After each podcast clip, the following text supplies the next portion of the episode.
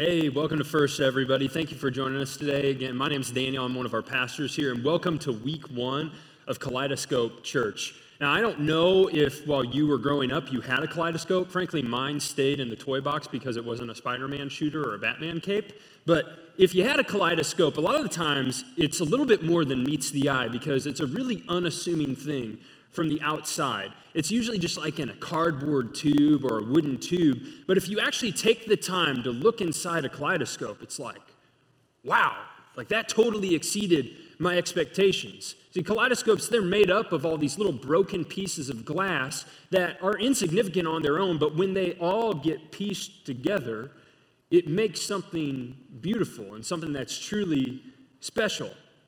And so, this series, Kaleidoscope Church, it's really meant to be a direct expansion of this series we just did for the last four weeks that we were calling All In. Now, it's one thing to be all in as a church, but a question that's really natural after that is what do we look like from the outside looking in as a church?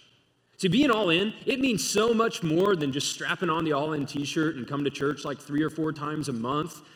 When we say that we're all in, what we're actually talking about is a life that is fully surrendered to God, where we say all that we have and all that we are, it's on the table before you, God, to be used to help people recognize their need for our Savior, Jesus. That's what it means to be the church. So, over a year ago, our friend Jared, and you may or may not know him, he's our Urbana location worship pastor. He had this idea about just reminding us all about what the church was created to be. And it was all centered on this one verse that I want to share with you. It's Colossians 3:14. It simply says this, and over all these virtues, put on love, which binds them all together in perfect unity. Doesn't that sound like so sweet? Right? It sounds like something that you would buy at Hobby Lobby and put over your fireplace and just, ah, this is wonderful. Sure, this doesn't represent my family whatsoever, but I feel better when I look at it and I can experience unity on the inside, right? Now, we believe at its core, church should be a place where sincerely different people can find genuine unity because of Jesus. Brokenness and all. But let me promise you this unity is both more difficult and more rewarding than we could ever expect. This is something that should go without saying, but church isn't meant to be for just one type of person. Can I get an amen for that? Church isn't supposed to be just like one type of person is welcome here. And beyond that, Jesus is more than for just one type of person. Jesus loves more than just one type of person. And I think we'd all agree with that on the surface level, but when we start to dig into the implications of what I just said, we start to question things a little bit because it's going to have to change the way that we are. See, the honest reality is when people look from the outside in, they take a peek behind the curtain at what's going on in church. A lot of time, what they find is that we are not that different from the rest of the world, and not in a good way. What I mean is, we find out a lot of times when we peek behind the curtain of church that we like people like us. I don't know if you've experienced that before. You know, it's easy to love people until you actually get to know them. My wife and I, we're experiencing this on a very personal level right now because we're first time homeowners. So we're experiencing being neighbors for the first time. And I don't know if anyone has a neighbor like this, but we have a neighbor who just likes to let their grass go to the point of like Amazon forest level, okay? And so when they mow their yard, instead of just mowing a couple of strips the opposite way, they shoot the entire Amazon forest into our driveway. And all of a sudden, I'm sitting there thinking, oh, Lord, like this love your neighbor thing, it's a metaphor, right? It's not literal, is it? Now, I think all of us love the idea of unity. We love peace. We love harmony. But you know what's hard? It's hard to love difficult people. It's hard to love people that aren't like us. It's hard to love people the way that Jesus calls us to love people. So, if you're new to First, one of the things that we did over this course of the past last spring was we went through a series called Free Swim that was a ton of fun. And we talked about this big idea that the church should be a place where you can belong before you ever have to believe or behave. And this was really the main tension of the book of Galatians, which is a part of the New Testament. Paul, the guy who wrote it, was addressing this group of people who fashioned themselves as the mature Christians, the ones who had it all together. And they had all these expectations of people who were just coming to faith in Jesus. And so, what Paul had to come in and do was pretty much help them understand hey, these expectations you're placing on people, God doesn't even expect people to live this way. And he keeps coming back to this over and over again. And I know nothing like that ever happens in church, people expecting things of people that God doesn't even expect of them. But this really seems to be what's happening in the book of Ephesians as well. And Paul is returning to this point over and over again. Really, one of the reasons why we have the Bible is because Paul has to keep addressing this point. God wants to bring everyone into the family. Church isn't just for one type of people. And so we're going to be in the book of Ephesians if you want to turn there with me. It's really early in the New Testament. You got Matthew, Mark, Luke, and John, Acts, Romans, Galatians. Ephesians will be right there. If you don't have like a Bible encyclopedia in your head, it's going to be on the screen as well. So go ahead and turn there. This is Ephesians chapter 2, starting in verse 13. And this is what Paul wrote. He said, But now, in Christ Jesus, you who were once far away have been brought near by the blood of Christ. For he himself is our peace, who has made the two groups one and has destroyed the barrier, the dividing wall of hostility, by setting aside in his flesh the law with its commands and regulations. His purpose was to create in himself one new humanity out of the two, thus making peace and in one body to reconcile both of them to God through the cross, by which he put to death their hostility. He came and preached peace to you who were far away, and peace to those of you who are near. I don't know if you caught that, but it really surprised us while we were reading through this. It seems like Jesus' purpose is unity. Jesus' purpose is unity. That surprised us because as we were sitting through there and we were thinking, well, didn't Jesus come to die for you and me and to save us? And yes, of course, that's true. But you know how Jesus saves us? Jesus saves us by reuniting us with God and restoring our relationships with other people. In the case of the Galatians and the Ephesians and the Colossians and a lot of these other books in the Bible, it was all about Jewish believers in Jesus recognizing that people outside of their ethnic group could be a part of the family of God. And I'll tell you what this means for us here and now, today, 2,000 years later. God is still trying to bring people who aren't a part of our community into the family of faith to make something beautiful together, like a kaleidoscope church. God wants to bring people who are not like us into our community. And here's what we'll find out once they're here, it'll make us even better. So let me tell you this if Jesus has saved you and me, and we get to this point where we still don't love people who aren't like us, we have missed the entire point of why Jesus came to this earth.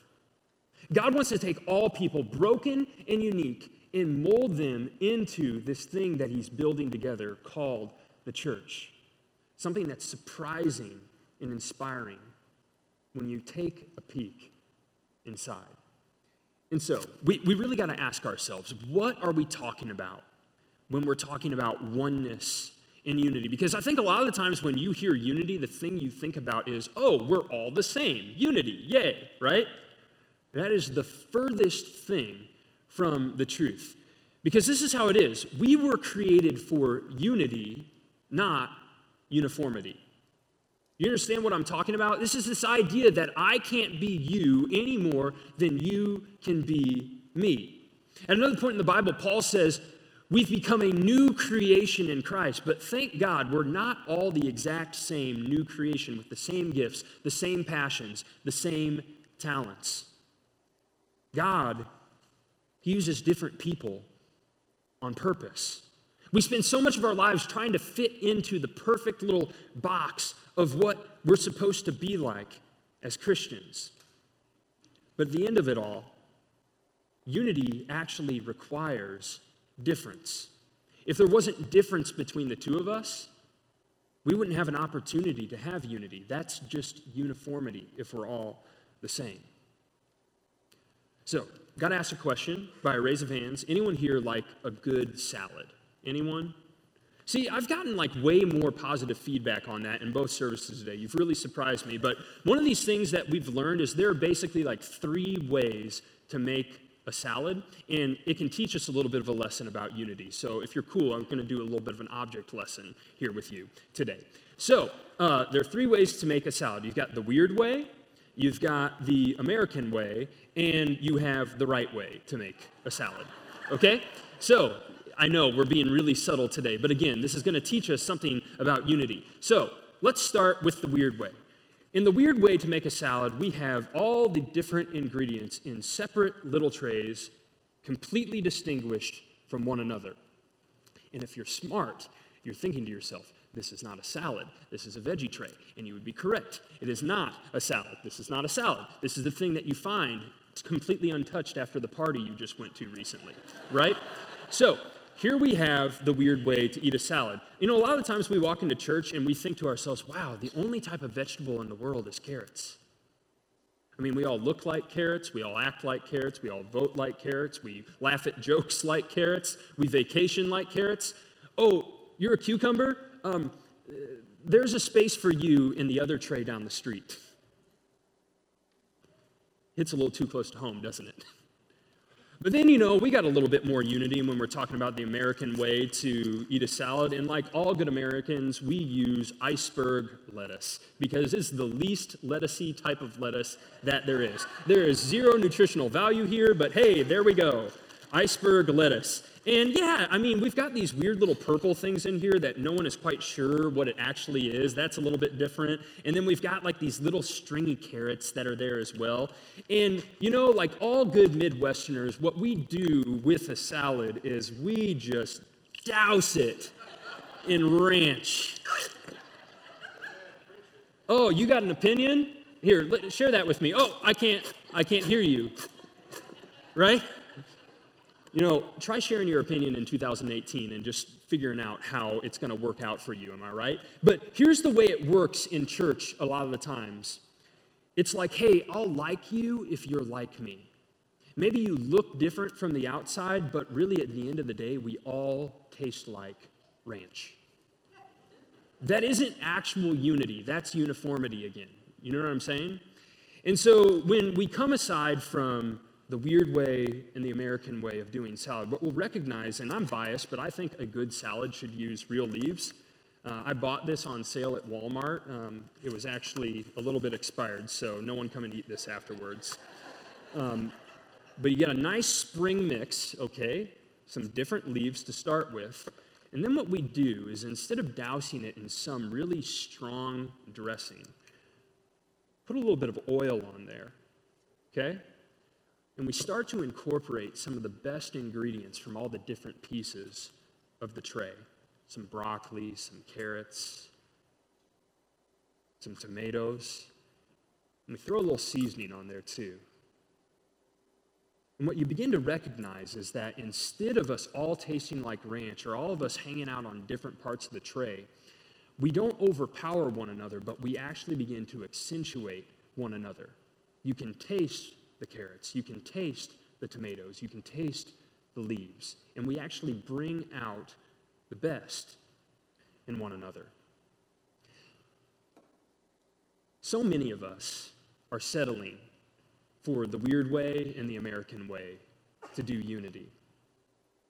But part of the problem with that is, is we're supposed to be inviting people to the table who aren't like us. This is the actual type of unity that Jesus died to bring to the church.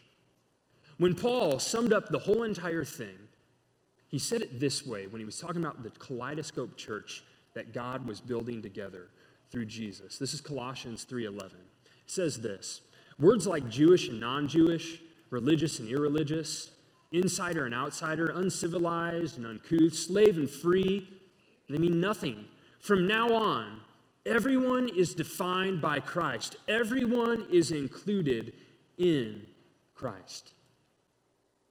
Now, we shared that intentionally from the message paraphrase of the Bible because we love the way Eugene Peterson translated that from the original Greek to paraphrase it in a way that we actually understand.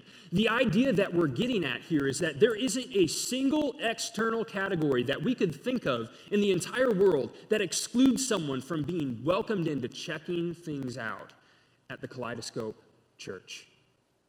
See, Paul is making this point that all of our broken and fragmented pieces, they matter.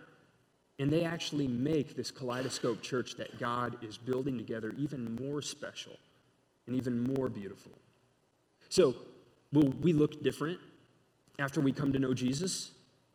Well, of course, I'm not saying that we're just going to remain the same and that God won't transform us whatsoever.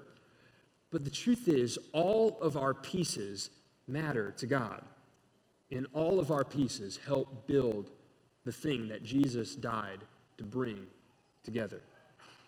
So, at its best, this is what we believe. We believe, at its best, the church should be a fellowship of difference. And we spelled that weird on purpose, okay? Just so you're aware. At its best, the church should be a fellowship of difference. This is actually the title of a book that we use to bring together this series.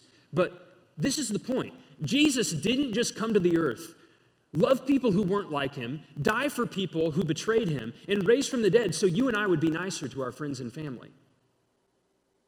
We could have done that without Jesus doing all that stuff, just become nicer to people. But Jesus modeled with his own life that God has arms open wide to anyone who would come and throw themselves at the feet of Jesus. And so, really, what we have to ask ourselves is are we actually becoming the church that Jesus died to build together? Socially, could you feel comfortable at first, regardless of what bumper sticker you rolled into this parking lot with on the back of your vehicle? Economically, could you feel welcome in our family, regardless of whether or not you were in the highest or lowest tax bracket? Are there categories like age, life stage, ethnicity, or anything else that we could do to define people from the outside looking in that make people feel uncomfortable as a part of our community? See, if we had to wince during any of those questions or any of those examples, we have an honest opportunity to throw ourselves at Jesus' feet and say, Jesus, create us into the church that you died to build together. And look, I got to promise you, this is not some sort of strand issue. This isn't just like a trendy, hip thing to talk about. Unity. When Jesus was about to be betrayed and go to his crucifixion, he was on his knees pleading before God that his Father would unify everyone who came to faith in Jesus. This is not just an offset thing.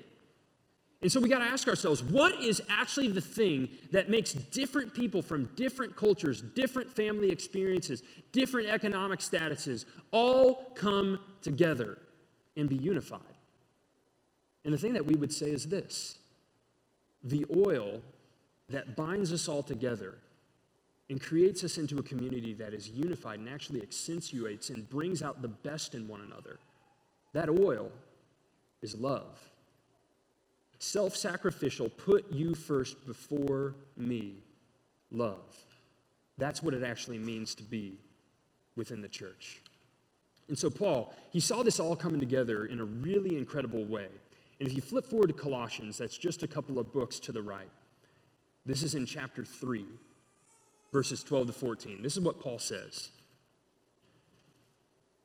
He says, Therefore, as God's chosen people, holy and dearly loved, clothe yourselves with compassion, kindness, humility, gentleness, and patience. Bear with one another and forgive one another if any of you has a grievance against someone. Forgive as the Lord forgave you. And over all these things, over all these virtues, put on love, which binds them all together in perfect unity. Now, I don't know if you've actually ever experienced something like that, if you've actually experienced relationships like that, but just imagine for a moment. Imagine being in a community that actually encompassed compassion, kindness, being humble, being gentle, putting others first, forgiving one another. Man, I might actually sign up to be a part of a community like that. But here's the big idea that we have to land on today. All of that nice stuff that Paul talks about is completely impossible. We'll never achieve it if we don't do one simple thing. And this is what we're landing on today. To truly love someone, you have to be with them. To truly love someone, you actually have to be in proximity to them.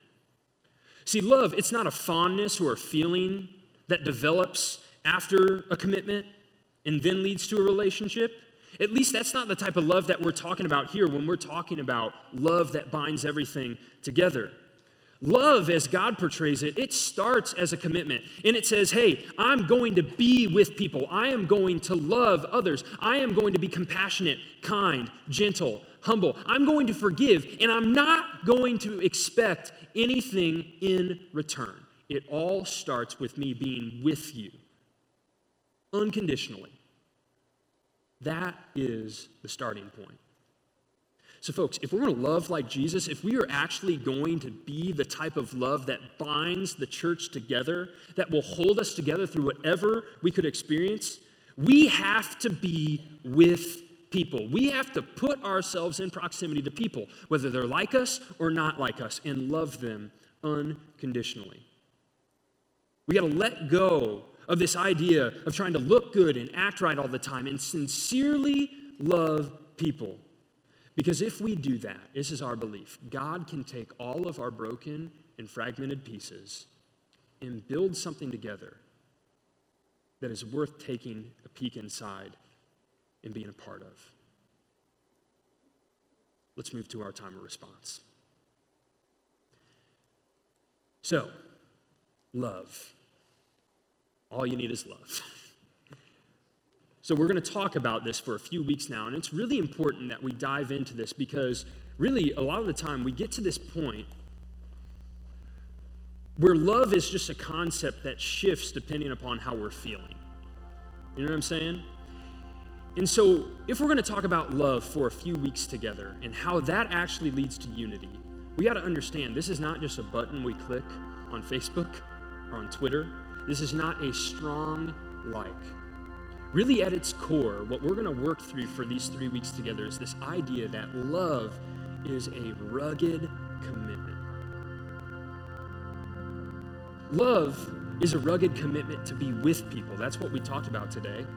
It's impossible to love someone and avoid them at the same time. It's impossible for me to say I sincerely love you and to spend no time with you whatsoever.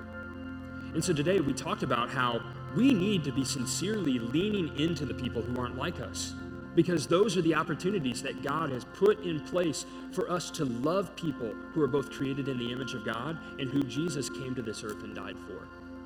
We got to put ourselves into proximity with people. We've got to be with people.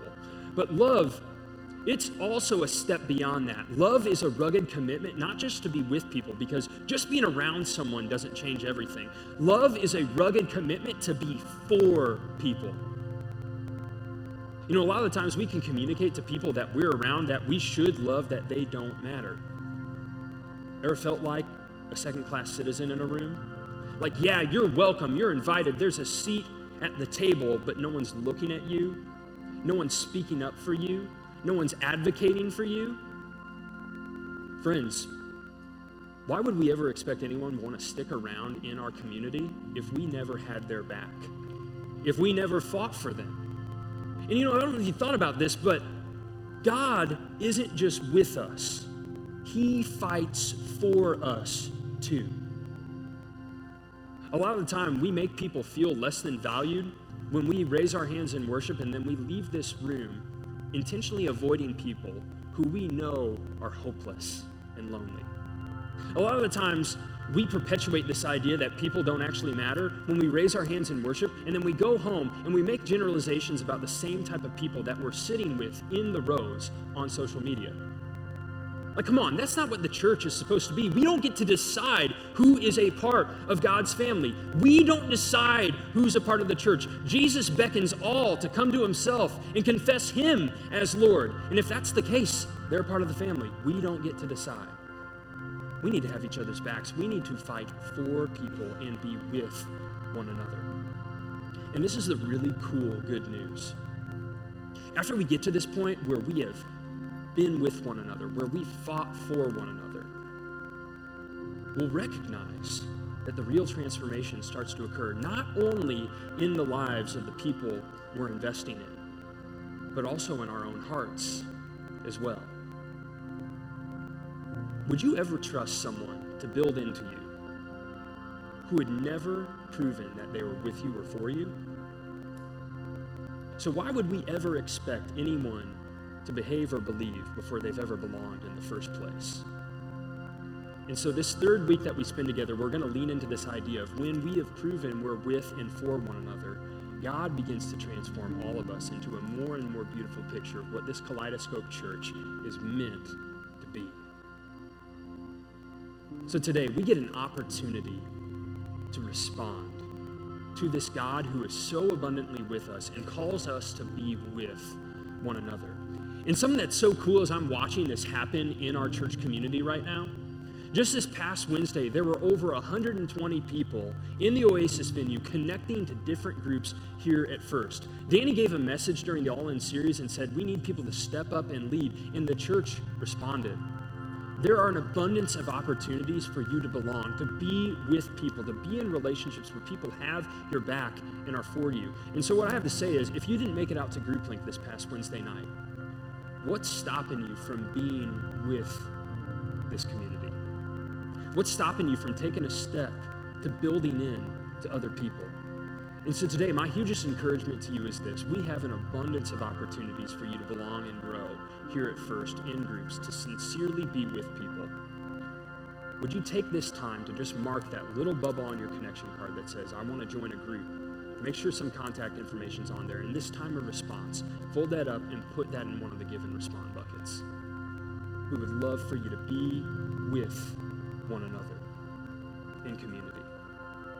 But something we're also going to do in this time is we're going to invite people to be with us by simply just writing down a prayer request and recognizing I've been trying to bear the burden of my life alone, and God didn't create me to do that. He created me for unity with other people. And so, if you got a prayer request, we'd love for you to write that down. We'd love you to fold that up and put that in the give and respond boxes during this time of response. But another tangible thing that we do in this time is we are generous tangibly with our finances. And I share this all the time, but I don't know if it's ever going to sink all the way into our skulls that in the Midwest, in Champaign County, we exist in a region where 80% of our county is not connected to a local church.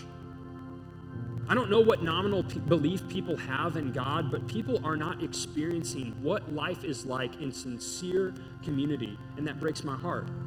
And so, the reason why we give and are generous is because we need to propel the mission of Jesus, of continuing to reach and listen to and be with people who don't have family, who don't have community. So, if you're prepared to give in a tangible way today, you can do that through the Give app. You've been doing a tremendous job through that. The instructions to do that are on your program, but you can also drop those gifts off if you brought that, like in a paper form and put that in the given response boxes as well. There are two of those in the back of the auditorium. There are two by the front doors of the auditorium. But something that we need to do today is we need to allow God to flood to our mind the faces of people who are not like us, who He wants to inconveniently place in our life just to share the love of Jesus.